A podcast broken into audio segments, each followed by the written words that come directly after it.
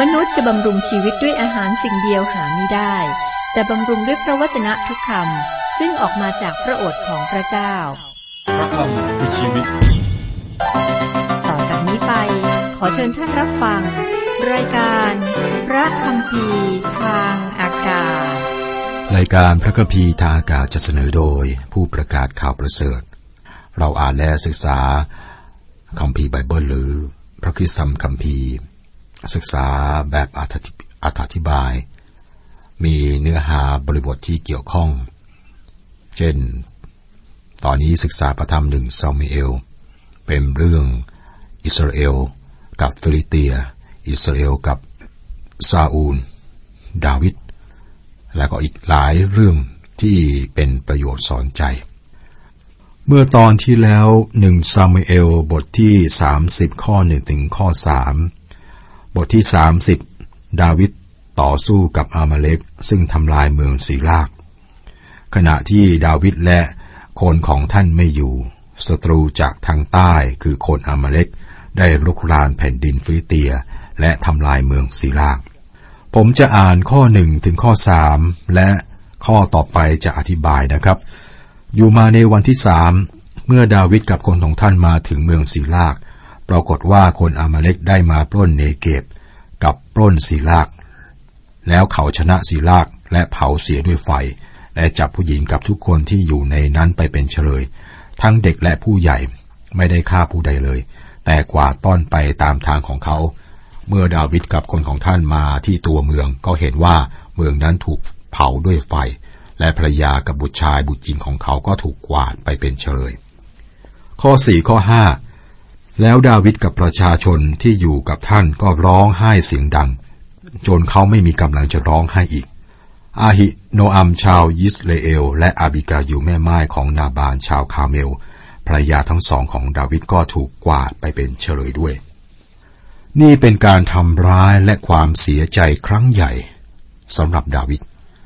ในคนที่หายไปนั้นมีอาบิกาอยู่ภรรยาของท่าน อาบิกาอยู่เคยเป็นภรรยาของนาบาน หลังจากที่นาบานเสียชีวิตแล้ว ดาวิดก็รับนางมาเป็นภรรยา นางเป็นผู้หญิงคนเดียวที่เป็นพระพรจากพระเจ้ามาถึงดาวิดข้อห้าและดาวิดก็เป็นทุกข์หนัก เพราะประชาชนพูดกันว่าจะคว้างท่านเสียด้วยก้อนหิน ด้วยจิตใจของประชาชนต่างก็ขมขื่นมาก เพราะบุตรชายและบุตรหญิงของเขา แต่ดาวิดก็มีกำลังขึ้นในพระเยโฮวาห์พระเจ้าของท่าน ดาวิดเป็นทุกข์อย่างหนักครับ ไม่เพียงเพราะว่าท่านสูญเสียคนที่รัก สูญเสียครอบครัว แต่เพราะว่าคนของท่านเอง ก็ต้องการเอาหินคว้างท่านให้ตาย เพราะว่าท่านเป็นผู้นำครับ พวกเขาโทษท่านที่ทิ้งเมืองศิลาไป แล้วก็ไปกับคนฟิลิเตีย ดาวิดได้ทำผิดครั้งใหญ่ หลายคนคิดถึงดาวิดว่าเป็นเด็กเลี้ยงแกะที่ฆ่าโกลิอัต และมีคนคิดถึงชีวิตด้านมืดของดาวิดความบาปใหญ่ที่ท่านทำร่วมกับบัตเชบา พวกเขาไม่ได้คิดว่าดาวิดก็เป็นคนธรรมดามากเช่นเดียวกับพวกเรานะครับ ดาวิดทำผิดพลาดหลายครั้งเหมือนกับเรา ท่านได้ทำผิดเมื่อท่านออกจากอิสราเอลไปอยู่กับคนฟิลิเตีย ตอนนี้ครับ คนของท่านพร้อมที่จะเอาหินคว้างท่านเสีย ด้วยจิตใจของประชาชนต่างก็ขมขื่นมาก เพราะบุตรชายและบุตรหญิงของเขา ดาวิดกำลังลำบาก ท่านสูญเสียคนที่รัก คนของท่านเองก็ต้องการเอาหินคว้างท่าน เพราะอารมณ์เสียใจ แต่ครับ แต่ดาวิดก็มีกำลังขึ้นในพระเยโฮวาห์พระเจ้าของท่าน นี่เป็นข้อความที่น่าทึ่งมากครับ มีเวลาที่ชีวิตของเราอยู่ในสภาพที่จะทำให้เกิดความสุขหรือความยินดี มีเวลาที่เราอยู่ในที่มืด เช่นเดียวกับดาวิด เรามองไปแล้วก็สิ้นหวัง เราควรจะทำอย่างไรท้อใจหรือยอมแพ้หรือ ถ้าเราเป็นลูกของพระเจ้า เราจะหนุนใจตัวเองในพระเจ้าครับ มีกำลังขึ้นในพระองค์ เราพึ่งพระองค์ในเวลาอย่างนี้ บางครั้งพระเจ้าให้เราอยู่ในสภาพเช่นนั้น เพื่อเราจะพึ่งพระองค์ด้วย พระองค์ต้องการ ให้เรารู้จักพระองค์ในเวลาอย่างนี้ครับ และสำหรับดาวิดเวลาอย่างนี้เหตุการณ์อย่างนี้ ดาวิดก็ได้เขียนบทสดุดีที่มีประโยชน์ที่สุดเมื่อมีปัญหา เราสามารถดูพระธรรมสุดี และพบว่าดาวิดหนุนใจตัวเองในพระเจ้า หลายครั้งท่านบอกว่าพระเจ้าประเสริฐ พระเจ้าประเสริฐ ให้ผู้ที่พระเจ้าทรงถ่ายไว้ร้องว่านะนี่แสดงว่าดาวิด พบความจริง และท่านพึ่งในพระเจ้า ข้อ 7 ดาวิดจึงพูดกับอาบิยาธาปรหิตบุตรของอาหิเมเลกว่า ขอนำเอโฟดมาให้ข้าพเจ้า อาบิยาธาก็นำเอโฟดมาให้ดาวิดเอโฟดเป็นส่วนหนึ่งของเครื่องแต่งกายของมหาปรหิต ที่บอกถึงการอธิษฐานครับ เครื่องแต่งกายนี้สวมอยู่เหนือเครื่องแต่งกายที่ปรหิตทั่วไปสวมใส่ เอโฟดสำหรับมหาปรหิตเท่านั้น ท่านใส่เมื่อเข้าไปที่แท่นทองคำเพื่ออธิษฐาน มีหินอยู่สองก้อน อยู่บนไหล่แต่ละข้างโดยมีชื่อของอิสราเอลสิบสองเผ่าจารึกไว้ ชื่อหกเผ่าบนไหล่แต่ละด้านกับ มหาปรุหิตได้มาที่แท่นอธิษฐานโดยแบกคนอิสราเอลไว้บนไหล่ของท่าน และนี่คือภาพขององค์พระเยซูคริสต์ด้วย ผู้ซึ่งเป็นมหาปรุหิตของผู้เชื่อศรัทธาซึ่งแบก เราไว้บนไหล่ของพระองค์ครับ เราจำเรื่องอลูกแกะหลงหายในพระธรรมพระธรรมเล่มใหม่นะพันธสัญญาใหม่ ลูกแกะหายไปผู้เลี้ยงทำอะไรครับ เขาไปหา หาเจอครับ แบกลูกแกะไว้บนบาลแล้วก็นำกลับบ้าน นี่เป็นบทเรียนสำหรับเราครับ ไม่ว่าเราจะเป็นใคร องค์พระคิดพร้อมที่จะมาและแบกเราไว้บนบ่าของพระองค์นำกลับบ้าน เหมือนลูกแกะแบก แกะที่หายไปนะครับ ไปเจอแบก อยู่บนบาพากลับไปไว้ในข้อแกะพระธรรมเฮบรูบทที่7ข้อ25 บอกว่าด้วยเหตุนี้ พระองค์จึงทรงสามารถเป็นนิที่จะช่วยคนทั้งปวงที่ได้เข้ามาถึงพระเจ้า โดยทางพระองค์นั้นให้ได้รับความรอด เพราะว่าพระองค์ทรงพระชนอยู่เป็นนิดเพื่อช่วยทูลขอพระกรุณาให้คนเหล่านั้น ข้อ 8 และดาวิดทูลถามพระเจ้าว่า สมควรที่ข้าพระองค์จะติดตามกองปล้นนี้หรือ ข้าพระองค์จะขับทันเขาหรือ พระองค์ตอบท่านว่าจงติดตามเถิด เจ้าจะไปทันเขาแน่ และจะช่วยได้แน่ ดาวิดทูลถามพระเจ้าด้วยเอโฟดท่านถามมหาปรหิตของท่าน ผู้เลี้ยงของท่านคือพระเจ้า ดาวิดได้ทูลถามพระเจ้าและพระเจ้าหนุนกำลังให้ท่านติดตามศัตรูไป ข้อ 9 ข้อ 10 ดาวิดก็ยกออกติดตามพร้อมกับคนที่อยู่กับท่านหกร้อยนั้น และเขามาถึงลำธารเบโซ คนที่ลาหลังก็พักอยู่ที่นั่น แต่ดาวิดติดตามต่อไปทั้งตัวท่านและคนสี่ร้อยสองร้อยที่อ่อนเพลียเกินที่จะข้ามลำธารเบโซก็หยุดพักอยู่สเบียงสเบียงกลางทุกอย่างครับ ถูกยึดไปแล้ว และคนเหล่านี้ก็กำลังจะหมดแรงหกร้อยคนมีสองร้อยคนครับ หมดแรง เหนื่อยมาก เดินตเดินทางต่อไปไม่ไหว เพราะว่าพวกเขาเดินทางเป็นสองเท่าแล้วนะครับ ข้อ 11 เขาทั้งหลายพบชาวอียิปต์คนหนึ่งอยู่ที่กลางแจ้งจึงนำเขามาหาดาวิดให้ขนมปัง และเขาก็รับประทานและให้น้ำเขาดื่ม ขณะที่ไล่ตามศัตรูไป พวกเขาพบคนอียิปต์คนหนึ่งในที่กลางแจ้ง คนนั้นป่วย และบอกดาวิดว่าเขาเป็นคนรับใช้ของผู้นำอามาเลกคนหนึ่ง เมื่อเขาป่วยขึ้นมา เขาถูกปล่อยให้ตายไป ดาวิดมาทันชายคนนี้ครับ แต่ยังต้องไล่ให้ทันศัตรูด้วย ท่านก็ต้องการรู้ว่า พวกศัตรูเนี่ยไปอยู่ที่ไหน คนอียิปต์บอกว่าเขาจะบอกดาวิดนะ ถ้าดาวิดสัญญาที่จะไม่ให้เขากลับไปหาเจ้านายของเขา ดาวิดสัญญาว่าจะไม่ให้เขากลับไปหาเจ้านายของเขา แล้วคนอียิปต์คนนั้นบอกกับดาวิดนะว่าเกิดอะไรขึ้น เมื่ออามาเล็กมาปล้นเผาเมืองศิลากและคนนั้นครับชาวอียิปต์เนี่ยได้นำดาวิดไปหาชาวอามาเล็กที่มาปล้น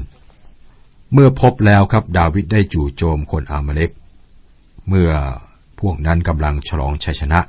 และสิ่งของที่ได้มาท่านก็ยึดกลับคืนมา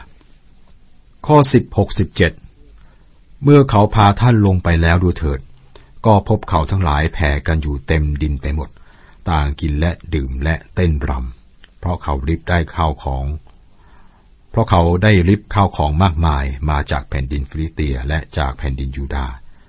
และดาวิดก็ฆ่าฆ่าฟันเขาตั้งแต่โพรเพลจนถึงเวลาเย็นของวันรุ่งขึ้น ไม่มีชายคนใดหนีรอดไปได้สักคนเดียว เว้นแต่ชายสี่ร้อยคน ซึ่งขี่อูดหนีไป มีสี่ร้อยคนเท่านั้นที่มีพาหนะและสามารถหนีดาวิดและคนของท่านไปได้ เมื่อการต่อสู้สิ้นสุด ดาวิดได้กลับมาอยังเมืองซีลาก พร้อมกับภรรยาและบุตรและฝูงสัตว์ที่ถูกยึดไป มีการโต้แย้งกันระหว่างคนของดาวิดว่า คนที่ไม่ได้ร่วมการต่อสู้สองร้อยคนที่เหนื่อยเกินไปนะครับ มาที่พักอยู่ มีสิทธิ์ได้รับเข้าของที่ยึดมาหรือไม่ และดาวิดได้ตั้งหลักการข้อหนึ่ง ซึ่งทำให้เห็นถึงคนชนิดที่พระเจ้าทรงใช้ครับ คนสองร้อยคน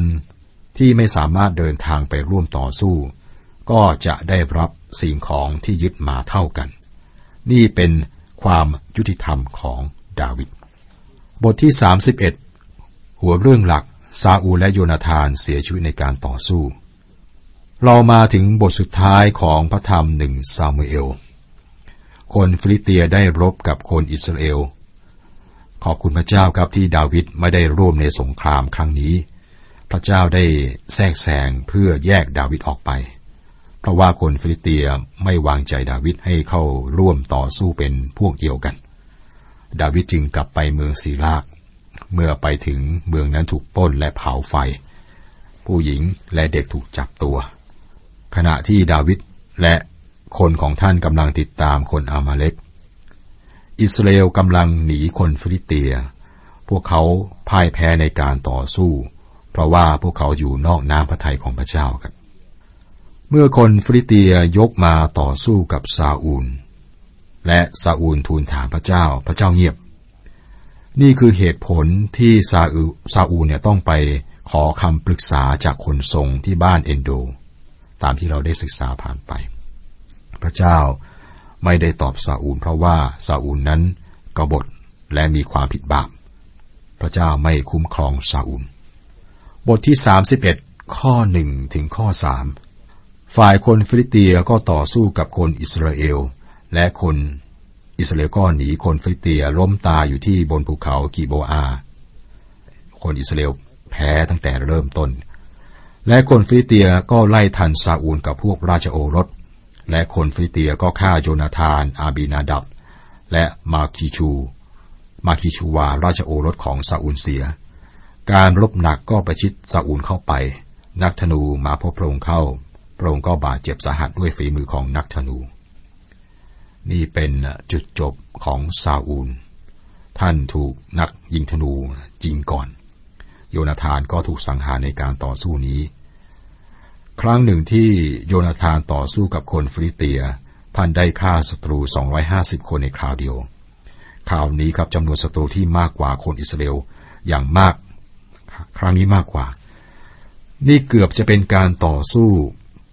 ที่ดาวิดและโยนาธานเป็นฝ่ายตรงข้ามกัน แต่อย่างที่เราศึกษามากับพระเจ้าทรงแทรกแซงก่อน เราพบว่าซาอูลบาดเจ็บจากข้อสามข้อสี่แล้วซาอูลรับสั่งคนถืออาวุธของพระองค์ว่าจงชักดาบออกแทงเราเสียให้ทะลุเถิด เกรงว่าคนที่ไม่ได้เข้าสุนัตเหล่านี้จะเข้ามาแทงเราทะลุ เป็นการลบหลู่เรา แต่ผู้ถืออาวุธไม่ยอมกระทำตาม เพราะเขากลัวมาก ซาอูลจึงทรงชักดาบของพระองค์ออก ทรงล้มทับดาบนั้น เมื่อซาอูลทรงเห็นว่า พระองค์เองบาดเจ็บสาหัส พระองค์ทรงรู้สึกว่าศัตรูจะมาและทรมานพระองค์นะครับ และเยาะเย้ยพระองค์ซาอูลเย่อหยิ่งและเห็นแก่พระองค์เอง พระองค์ไม่ต้องการจุดจบอย่างนี้ คนถืออาวุธของพระองค์ก็ไม่กล้าสังหารพระราชา เมื่อซาอูลทรงขอให้เขาแทงพระองค์ด้วยดาบนั้น ซาอุลชักดาบออก และก็ล้มทับดาบนั้น นี่ดูเหมือนการฆ่าตัวตาย แต่คำถามเป็นการฆ่าตัวตายจริง ๆ ไหม ข้อห้าถึงข้อเก้าและเมื่อผู้ถืออาวุธเห็นว่าซาอูลสิ้นพระชนแล้ว เขาก็ล้มทับดาบของเขาเองตายด้วย ดังนั้นซาอูลก็สิ้นพระชน ราชโอรสทั้งสามและผู้ถืออาวุธของพระองค์ก็สิ้นพระชน ก็ก็สิ้นชีวิต ตลอดจนคนของพระองค์ก็ทั้งสิ้นก็ตายเสียในวันเดียวกัน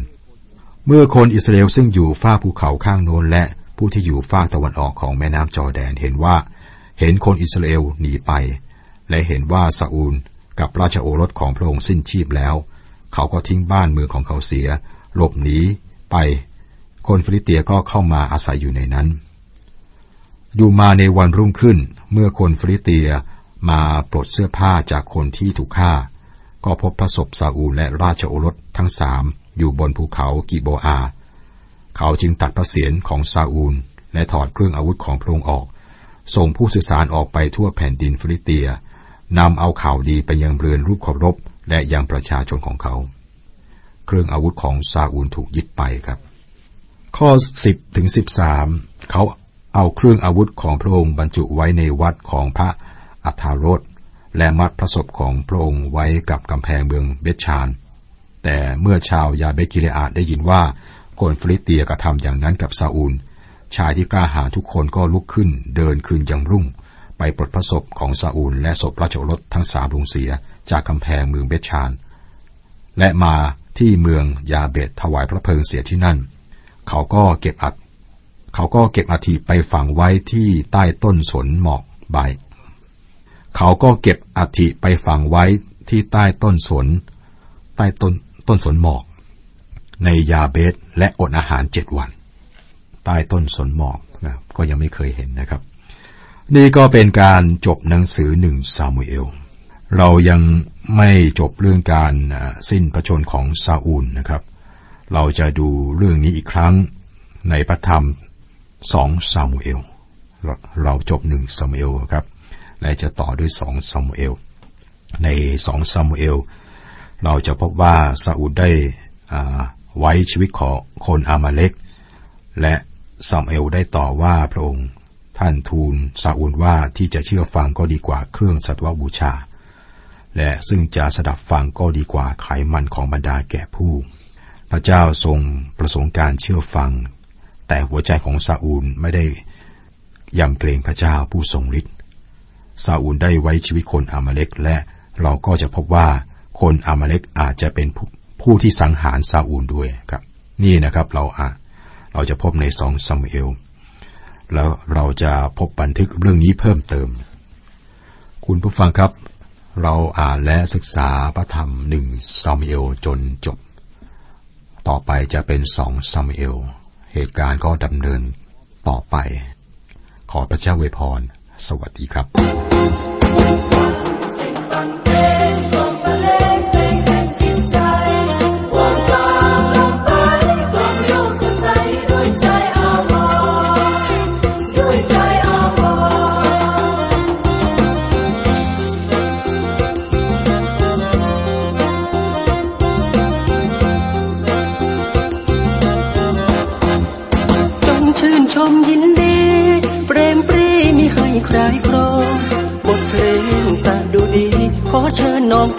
มาฟังกันก่อ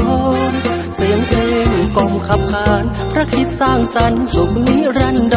รมาร้องเพลงนี้รวมกันนมัสการรวมรัก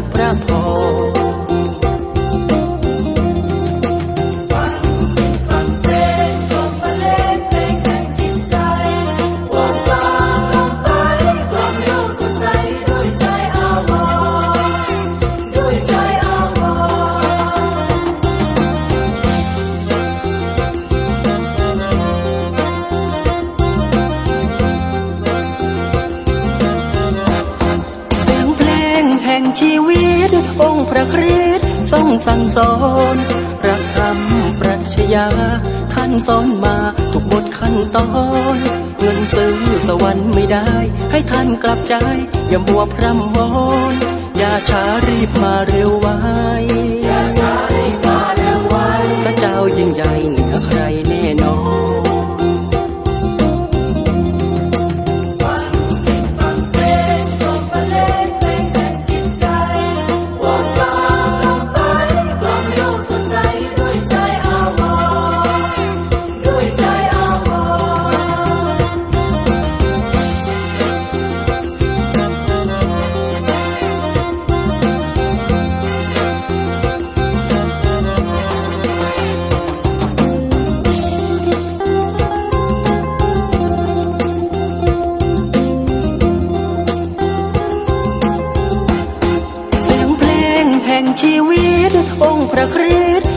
สั่งสอนรักธรรมปรัชญาท่านสอนมาทุกบทขั้นตอนเงินซื้อสวรรค์ไม่ได้ ให้ท่านกลับใจ อย่ามัวพร่ำวอนอย่าช้ารีบมาเร็วไว